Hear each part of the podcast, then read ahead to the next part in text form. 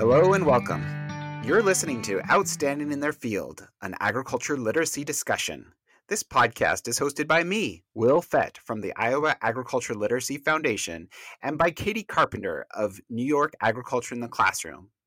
Throughout this season, we'll be joined by friends of Agriculture in the Classroom from across the country as we explore how agriculture meets some of our most basic needs of food, fiber, and fuel. We'll hear from educators who are creatively teaching and inspiring their students in food and agriculture. And we'll hear from industry experts showing the technology and science of modern agriculture and food production.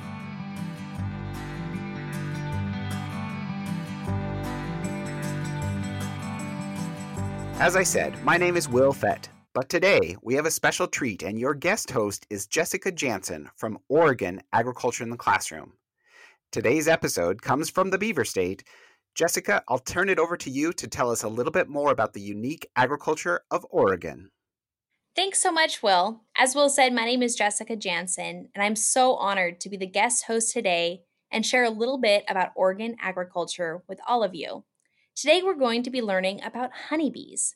We'll start by hearing from expert Carolyn Breece, a research assistant at Oregon State University. Then we'll travel to Central Oregon and hear from Dawn Alexander, a fifth grade teacher at Tom McCall Elementary School in Redmond, Oregon. Dawn will share with us all about how she incorporates agriculture into her classroom and specifically about a project centered around honeybees. Thanks so much for listening today, and I hope you enjoy learning a little bit more about the pollinators that support our food supply. So I'm here today with Carolyn Breece, who's a research assistant at the Honeybee Lab at Oregon State University. Thanks so much for joining me today, Carolyn. Thank you. So tell us a little bit about what your role is with Oregon State University and how that contributes to the honeybee industry as a whole.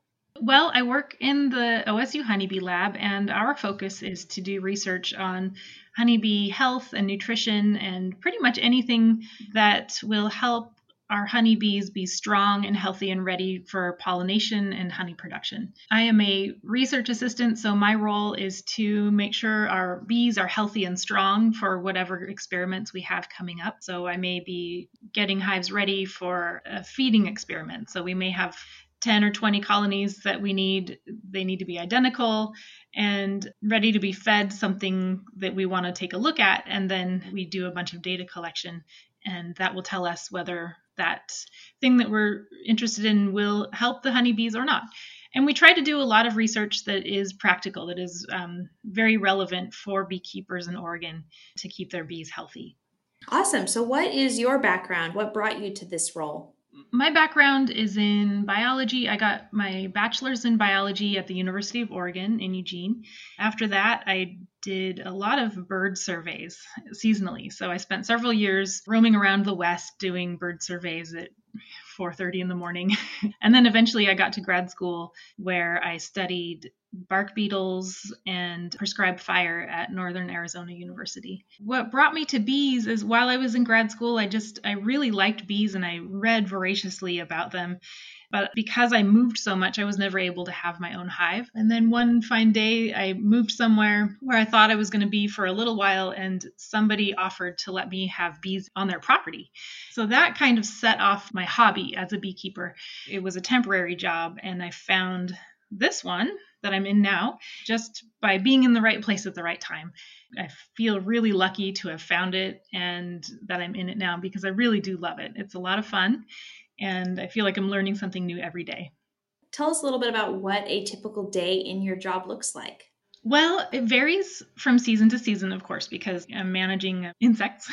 so in the summer, I'll manage the colonies just as any beekeeper would. So spring is a very busy time of year because colonies are growing and they need to be managed for swarming, making sure they have all the resources that they need, looking for pests and diseases or any other problems, maybe with the queen and so on. So in spring, I'm a standard beekeeper, but when it comes time for research projects, I'll help design projects or set them up for um, whatever we're going to be doing. In the spring and summer, I also do a lot of workshops for beginning beekeepers, sometimes commercial beekeepers, And we teach classes for OSU students as well. So there's a lot of education and outreach that I do so a typical day might be I'll go and manage a honeybee colony in the morning, and then in the afternoon, I'll go teach a workshop and take people around the hives.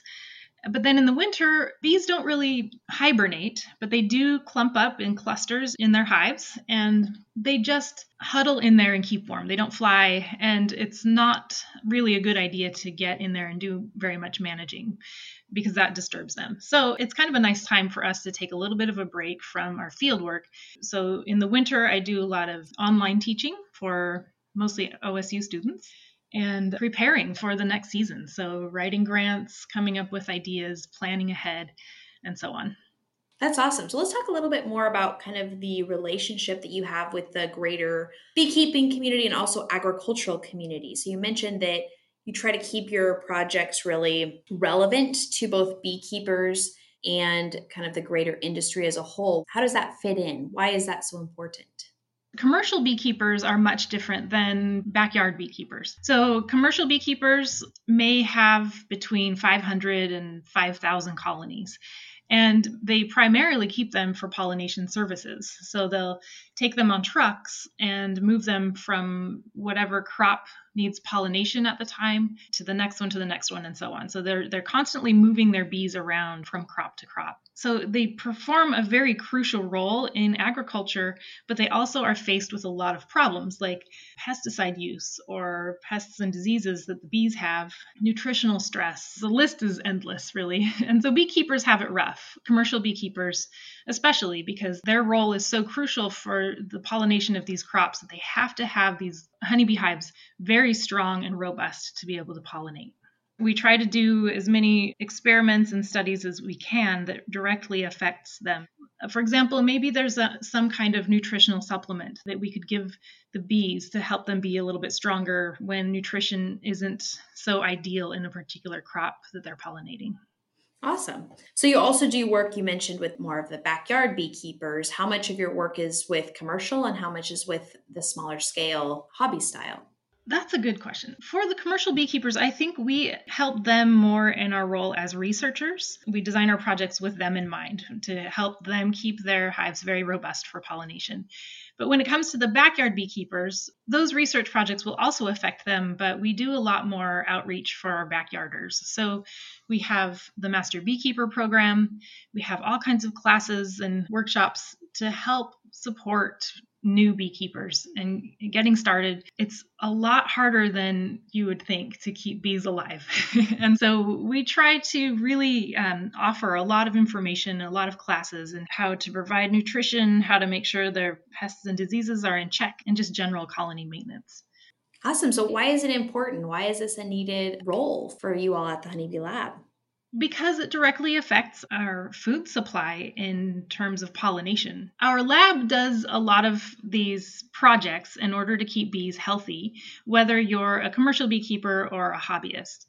And bees are important in our ecosystem, but they're also important in agriculture. We have some crops that are absolutely dependent on crop pollination by honeybees. If we didn't have bees, we would either have very expensive foods some some of them that require this pollination or they would be um, misshapen or lower yield or we may not have some of these foods at all so having bees be healthy and ready to pollinate is really important for a lot of our food supply Wow, that's huge. I'm sure it's also a lot of those fruits and vegetables, nuts, like a lot of those foods that are so nutritious and have a lot of nutrient density as well.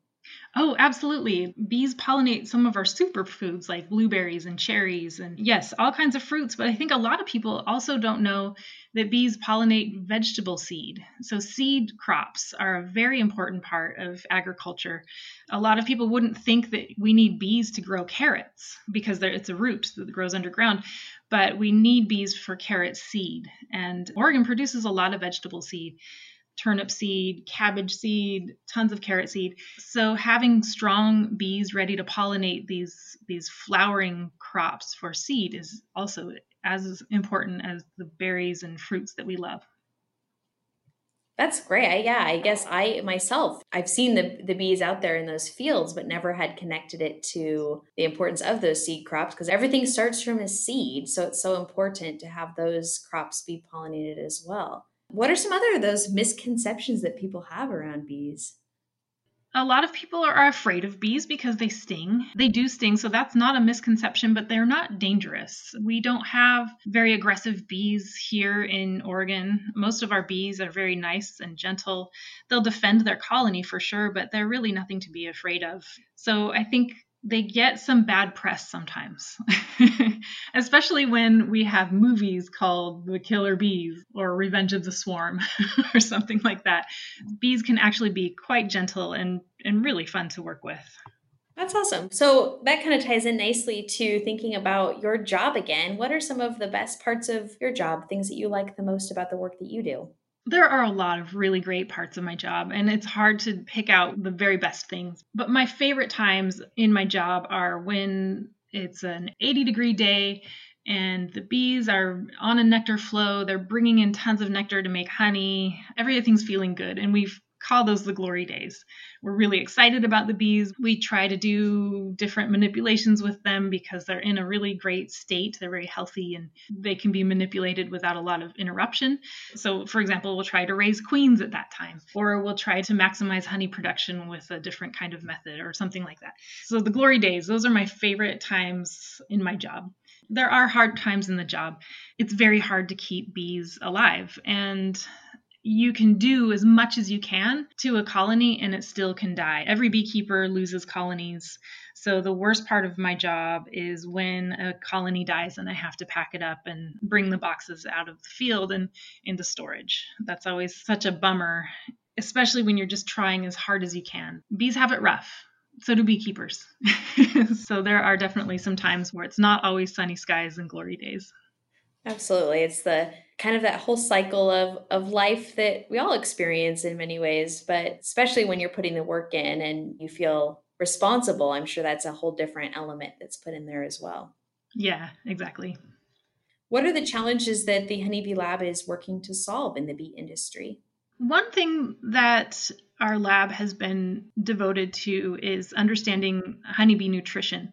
When bees pollinate different crops, they're placed in a blooming crop for weeks at a time. So, for example, they may go to California and they'll be pollinating almonds for four weeks. And then they come back to Oregon. The next crop may be pears or cherries. And they're staying in that crop for the next several weeks. And so they have one source of nutrition during each of these periods. And that may or may not cause nutritional stress. Um, that's something that our lab is looking at, trying to see if they need more of a varied diet, as most organisms do. So we have found that with a monocrop, monofloral resource, that there is a bit of stress to honeybees. And so we're also now looking at what exactly is missing and could that be added back into their diet and make them more stronger when they're in pollination. So that's a project that I really like because agriculture is changing and it affects this natural pollination process in ways that we didn't know. So that's one thing that we're studying. We also are trying to study what kind of mite treatments work well for honeybees. The honeybee has a parasite called the varroa mite and it's introduced from Asia. It came over in the 80s and since then it has created so many problems for bees and beekeepers. And it seems like we're trying to find product after product to help get rid of these mites on bees, and we were finding resistance. It's just getting harder and harder every single year. So, what we do at the lab is we do different trials on new miticides or the timing of different miticides and how best they can be applied. So, that's another project that I like to do that we're doing. We've got a new project with queens and how um, commercial beekeepers can access queens earlier than they could normally by overwintering them. We've done a lot of different projects. It all really boils down to how we're able to keep bees healthy and robust for pollination. Awesome. So, can you describe a little bit about kind of the maintenance of a colony? You talked about the nutritional requirements. So, do beekeepers feed their colonies as they're out pollinating, say, an almond orchard? Is that something that they're constantly doing, or is it more when they're transitioning and different things like that? Well, both. It really depends on the season, the time of year, the climate, and the particular weather conditions of the year. So, bees are very good at, at, foraging. They can fly up to three miles away to look for nectar and pollen. So, they're very efficient at doing that, but sometimes it's just not available. So, that may be if the bees were pollinating almonds and the almond bloom is about finished, the flowers are dropping, there are thousands and thousands of colonies in this area and no more forage. And so that creates a real problem for bees and beekeepers because they have these growing colonies but no forage available. At that point, they may need to go in and feed. Another instance where we might need to feed bees is if in the springtime, when a colony is growing and flowers are starting to bloom and they're just starting to get into their spring configuration, then we get three solid weeks of rain. The bees can't fly to go forage and get more nectar, and they're eating their stores really quickly because the colony is growing. And so that's where beekeepers need to intervene as well and supplement their feed until the bees can fly again and get out and get their own nectar. There are also some newer problems that we're seeing that make us need to feed our bees. For example, colony density in a certain area. It seems like we're putting more and more colonies in an area where if it were in nature, we would have maybe one or two hives in a very large area, but instead we're putting 40 in at a time. So we have a lot more bees competing with a limited amount of resources. So in those cases, if the colony density is really high, we may need to feed to keep these bees sustained. It really depends on the time of year. August and September are so dry in Oregon, and there is really nothing available for bees. Very few crops are available with, with enough nectar, and the flowers in the environment are just really dried up and crispy at that point. So we oftentimes feed at that point as well. So there's a lot of different times in the year where we need to feed them.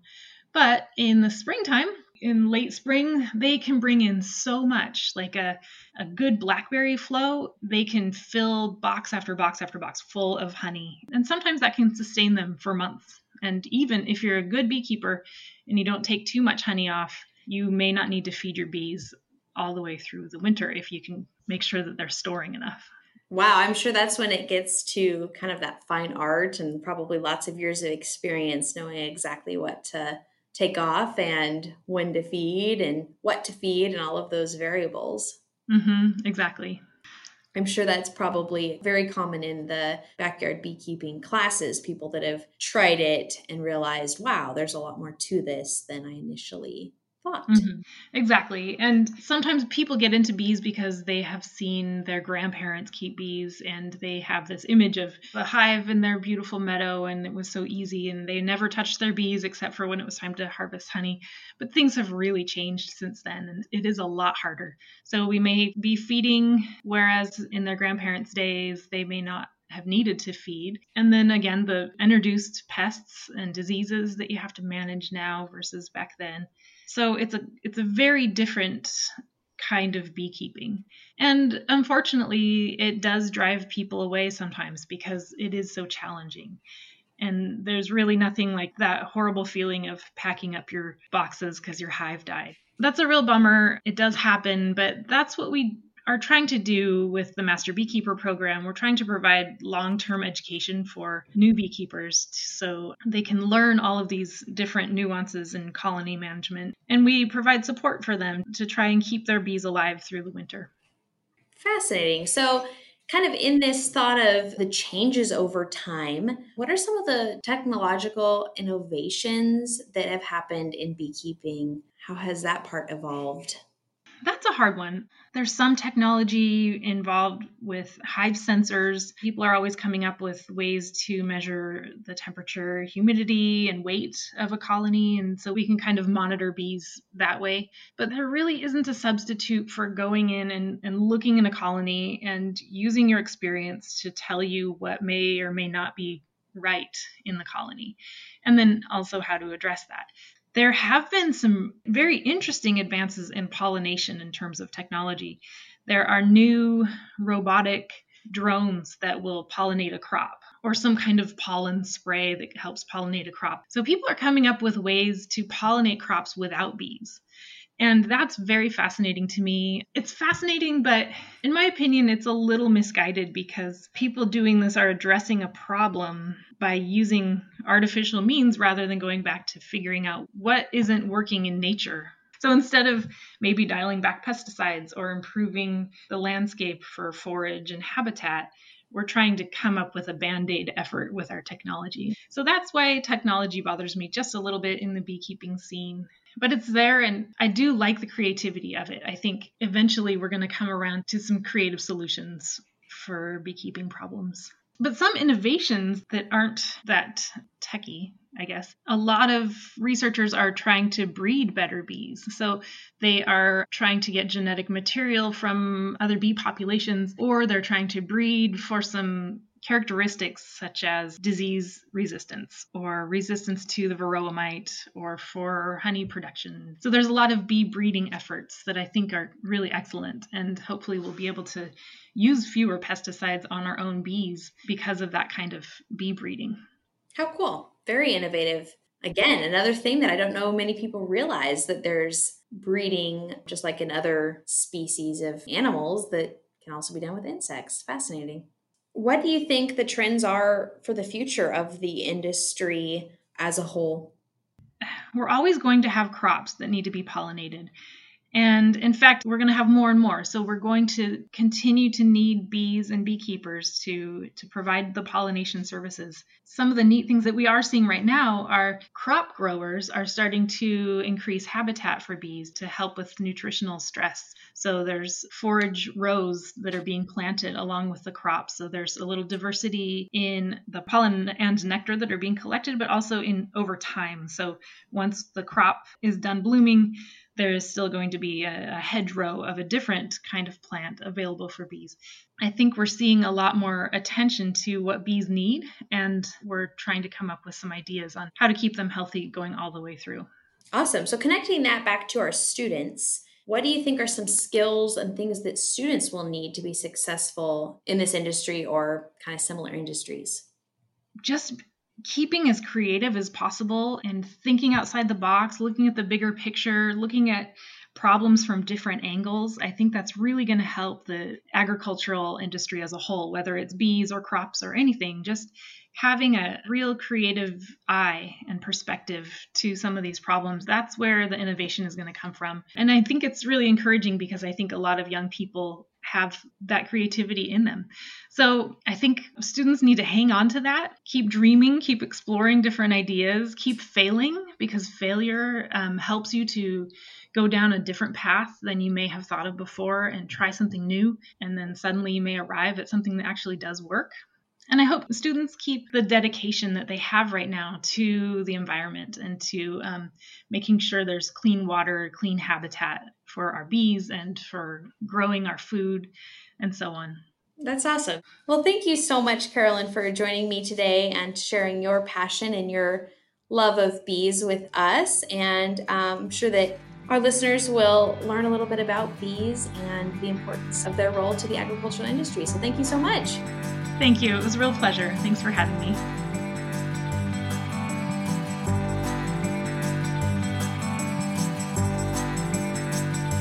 Well, I'm here with Dawn Alexander, who is a fifth grade teacher in Redmond, Oregon at Tom McCall Elementary School. How are you doing today, Dawn? I'm doing great, Jessica. Thanks. Well, let's just start by having you share with us a little bit about your background and your training in education. I graduated from the University of Nevada in Reno with a bachelor's in agriculture education. And then I got a master's degree in curriculum and instruction from Lesley College. And then I've been teaching elementary grades for 36 years. Awesome. And what is your current role?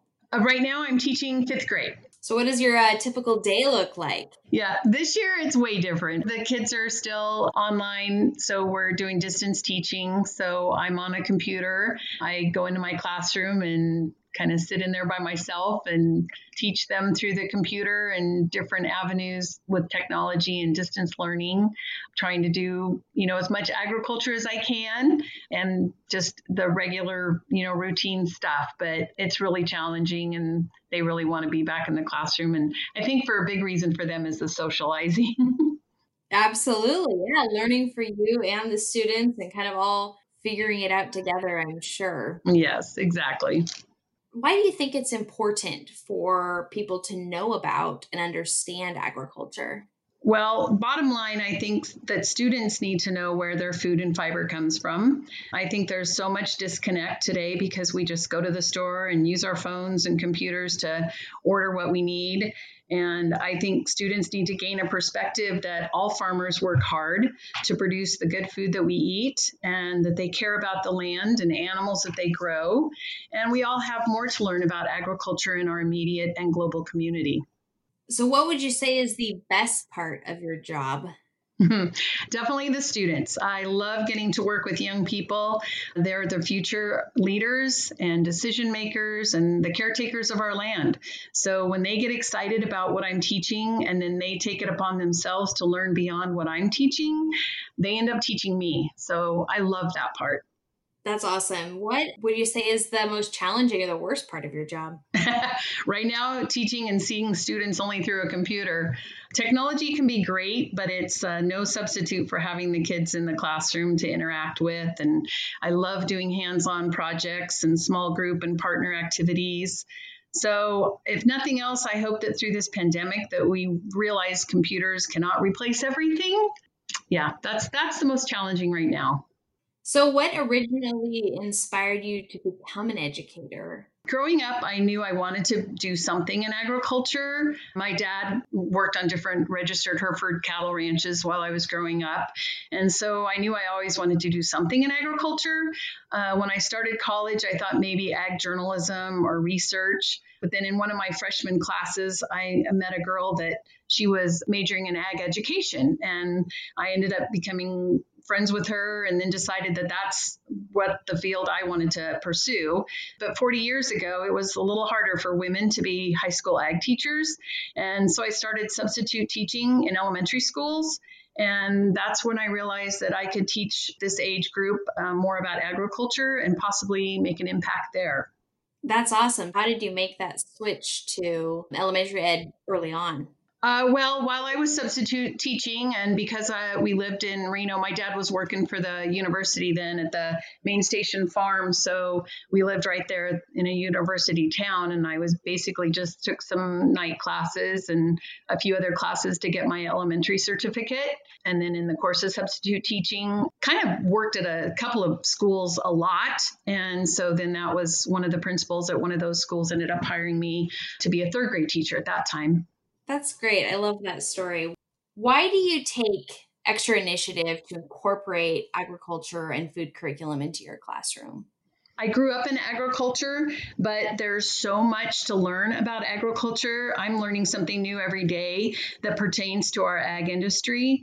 And it's so fascinating to learn what farmers and ranchers are doing now to increase production to feed the growing population. Yet they're doing it on less land with less impact and more efficiency.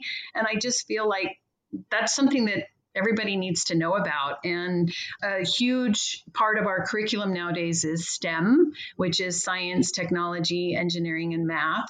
And so I feel like agriculture is like they've always been STEM. So it's just a natural lead into teaching, and I could teach ag through STEM all day long.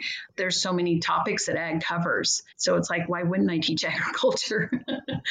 what are some of those natural connections that you see with agriculture and STEM?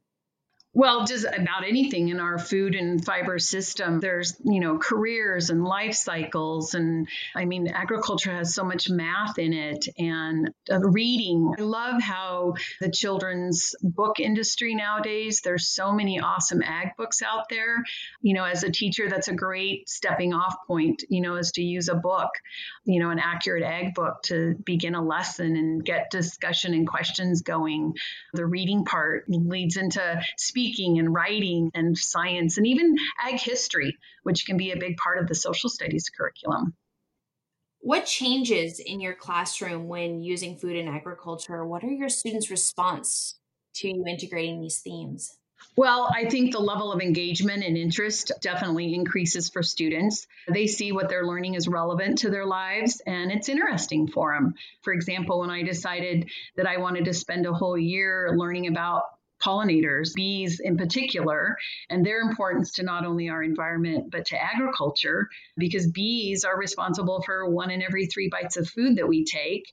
And so I wanted students to, you know, kind of realize the importance of them in our food system. So I planned several projects and activities. Uh, we learned about ag commodities in Oregon that depends on the bees and then used Spheros to program our presentations. I had a beekeeper come in as a guest speaker, and we learned about how bees are rented out and trucked to other states, such as California, where they pollinate the almond orchards. We had a honey tasting event, which was a favorite event for the whole year. But I knew that this all hit home with them when I had several students come to me more towards the end of the year and they wanted to do something to help other people become more aware of our bee friends. So they made posters, flyers, some of them created PowerPoints to share with others. I helped a group of them purchase some pencils with um, Save the Bees logo on it, and they sold those in school. Some of them made items with honey and sold them to other students. We wore t shirts with Be Kind. We made mason bee houses for the students to take home. They all wanted to take on these different projects. And so we were kind of doing this whole menagerie of activities the last you know six weeks of school and then the money that they raised from the items that they sold we ended up donating them to a local beekeeper to use that money to help her bee business. So, my hope is that the students continue to use that knowledge and teach others. That's awesome. You started it by having the students introduced to the topic and then they they ran with it and they came up with these projects on their own. Exactly. That wasn't in my year long plan. So that was like just a huge bonus for me when that happened. So it was amazing. Yeah.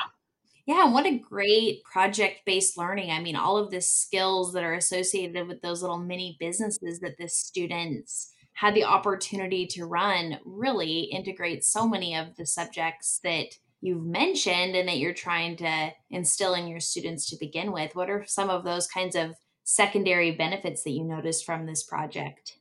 I still have some of the kids come back and share some of their bee, you know, experiences or things that they've done since then. That kind of like warms my heart. So, or they'll send me an email or a note or even something else, maybe not even bee related, but just ag related. And even through social media, some of them that, you know, I'm now friends with, they'll you know, send me different ag articles and things like that. And there were a lot of parents that became involved that year too. So it kind of extended beyond our community and just in the classroom and filtered out through the whole school. So I thought that was pretty amazing. Yeah. So now have these since become a trend or something that you'll continue to do in your classroom, or is it another topic that you'll focus on in years to come? Well, I, I do something with bees every year. It's a little more challenging this year, um, but I'm hoping the students that here shortly will be back in the classroom and we can do a little more hands on because I try to write some type of a grant through the Redmond Garden Club. Last year, we were kind of focusing on food preservation. And so we were growing, you know, some radishes to pickle and, you know, can. And just so you know, students kind of learned that whole aspect of our food system. My teaching partner, she got a hydroponic system one year, so she grew some of the lettuce, and then we ended up kind of combining our two projects and making salsa with the students and and things like that. So I try to find something new, and that usually comes from me reading articles or something current, you know, that's hitting the social media airwaves, but I try to do something different. But I love the bees and I think they're so important. And students really got into that. So I continue to do the bees every year. What other projects and themes have you done over the years that have really stuck with students or inspired them in specific ways?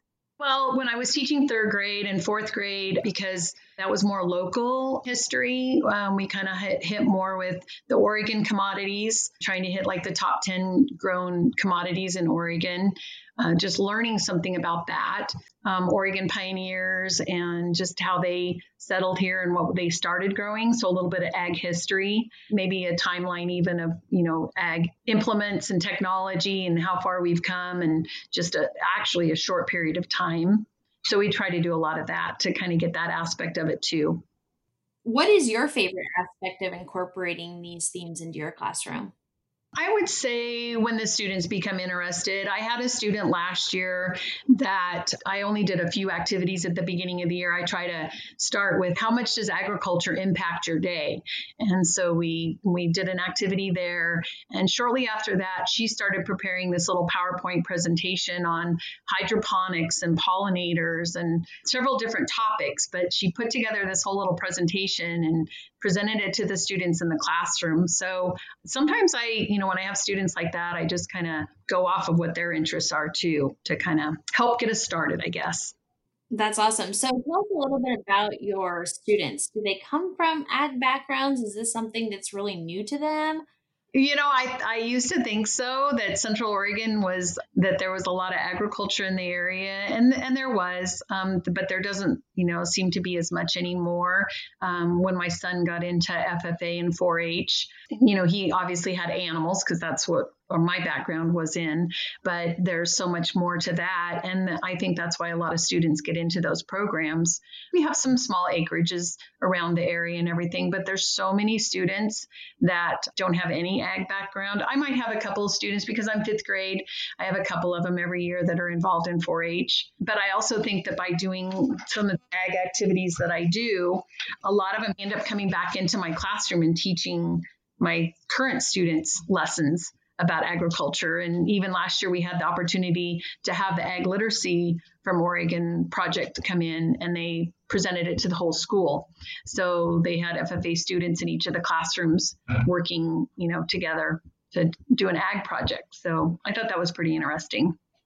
Yeah, and I have to say that's one of my favorite parts for my role in coordinating these efforts on a statewide level is really those high school students coming full circle and going back to oftentimes their own elementary schools and and presenting what knowledge they have about agriculture to students. It's it's a really like i said full circle experience and i also think it can be pretty humbling for high school students to get up in front of a fifth grade class and realize that hey there's a lot of great questions that these students ask and and things that I might know not know the answer to. Exactly. Um, yeah, exactly. Well, and then the other piece too, I mean, the fifth graders just like they idolize the high school students. So I feel like they can sometimes get the message across better than I can because they can relate to them and they're you know closer in age but they they just love to ask questions and find out more from the high school students Neat connection. How does teaching agriculture connect to your students' futures? Well, uh, so you obviously know that by 2050, the world's population is expected to be over nine and a half billion people. And so I think to be able to feed and clothe the world, we need to rely heavily on agriculture.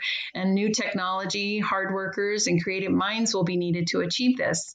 So, in the last 20 years, agriculture has expanded, giving students a wide variety of careers in ag to choose from. So, like, not only just in the production end of it, but marketing, agribusiness, technology for sure, um, microbiology, mechanics, communications, and so much more. So, I feel like the ag industry is one of the smartest career paths that students can take. So, I, I want students to know that they have a ton of options for their future.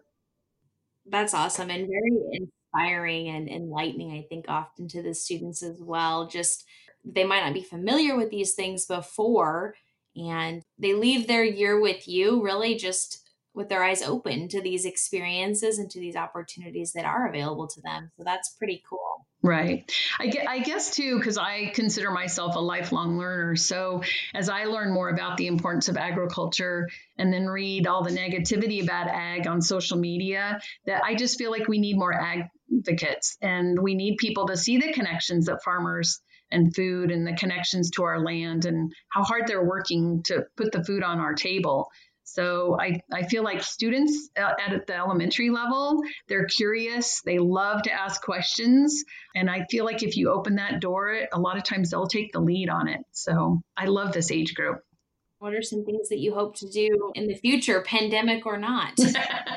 well, um, fortunately for you and, and the Oregon Ag in the Classroom program, I'm one of the subscribers to your monthly subscription box. So I feel like that's a great place for me, at least even, you know, online. The st- students have a take home kit every month to learn something about. So last month, when we learned about Christmas trees and we've learned about cranberries, and they've taken a couple of virtual field trips. So the materials that Ag in the Classroom provides is is a great place for me to do during digital you know learning because you guys have done a lot of the work for us teachers. But i did put in a grant with the redmond garden club this year and we're going to do planting seeds. And so we're doing a take home kit for them to take home here after the first of the year. And we'll have a journal things like that trying to do some online activities guest speakers you know, just with the whole planting. And then hopefully, when they come back in the classroom, I have an indoor greenhouse um, that we can kind of get back into production and do some more exciting things with that. As our listeners may or may not know, Central Oregon has a very short growing season. Mm-hmm. And so school gardens are really kind of not an option, not a practical option, because really by the time students are leaving school in June, there's not, you know, it hasn't really warmed up enough to be very fruitful. So, how have you used your little indoor greenhouse?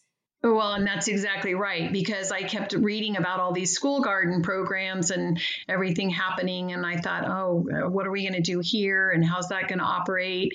And then I just by doing more research and everything and got, you know, found it an indoor greenhouse that would fit in my classroom and still you know have my students in there so they could be a part of it every single day and so that's what i did with some of the grants too was to get that and because you know over the last few years i would wait until after spring break to get our seeds planted and everything so we could do that part and obviously by the time school ended they still wouldn't really be to a point where we could you know do a lot with them so the greenhouse has really helped with that because i started on day one. And that was my plan with the radishes too, was because they're so fast growing that then we could do some, you know, food preservation and learn about canning and you know different things like that so um, hopefully if we're, if we're back in the classroom pretty soon i'm hoping that i can pick that project up again too that's awesome like you said it almost has some benefits in just proximity. These students see the greenhouse every day. They're working right next to it. So it gives them this ability to have it in the back of their mind. So that's a really neat piece that you've incorporated into your classroom where and other teachers might be able to be inspired by that idea as well. right. That and then I think the with the, my teaching partner having the hydroponic system too. So we kind of, you know, share both of the things and the students go back and forth between the classrooms. And because that's another really important um, part of growing crops now is the hydroponic systems. So that helps too with us. So, Dawn, you are very well versed in incorporating agriculture into your classroom. What recommendations would you have for teachers who are just starting out? What is something that you'd say to a new teacher who's inspired to incorporate these themes into their classroom, but maybe hasn't started yet? Well, as I mentioned earlier, if you find um, an accurate ag book, which the American Farm Bureau Foundation for Agriculture has some great links to that, as well as like the state Oregon Ag in the Classroom program or any of the other states. Also, the National Ag in the Classroom program. There's a great curriculum matrix on their website, and you can search by standards, you can search by subject area. you can spend a ton of time just searching for different lessons. And there's a lot of them on there that are tied to some of the children's literature books too. So you could start with a book and do an activity. All kids love, you know, the hands-on, the Oregon Ag in the Classroom program. You guys provide materials for some of the activities. Uh, I know other states do the same thing. Um, it's just an easy way to get started. And then the kids will take it from there and let you know what they want to start learning about and doing. Well, that's awesome. Thank you so much for sharing with us today, Dawn, and for all the work that you do inspiring future agriculturalists and your students that come through your classroom every year. So thank you so much. And yeah, we look forward to working with you in the future. Awesome. Thank you, Jessica. I so enjoy it.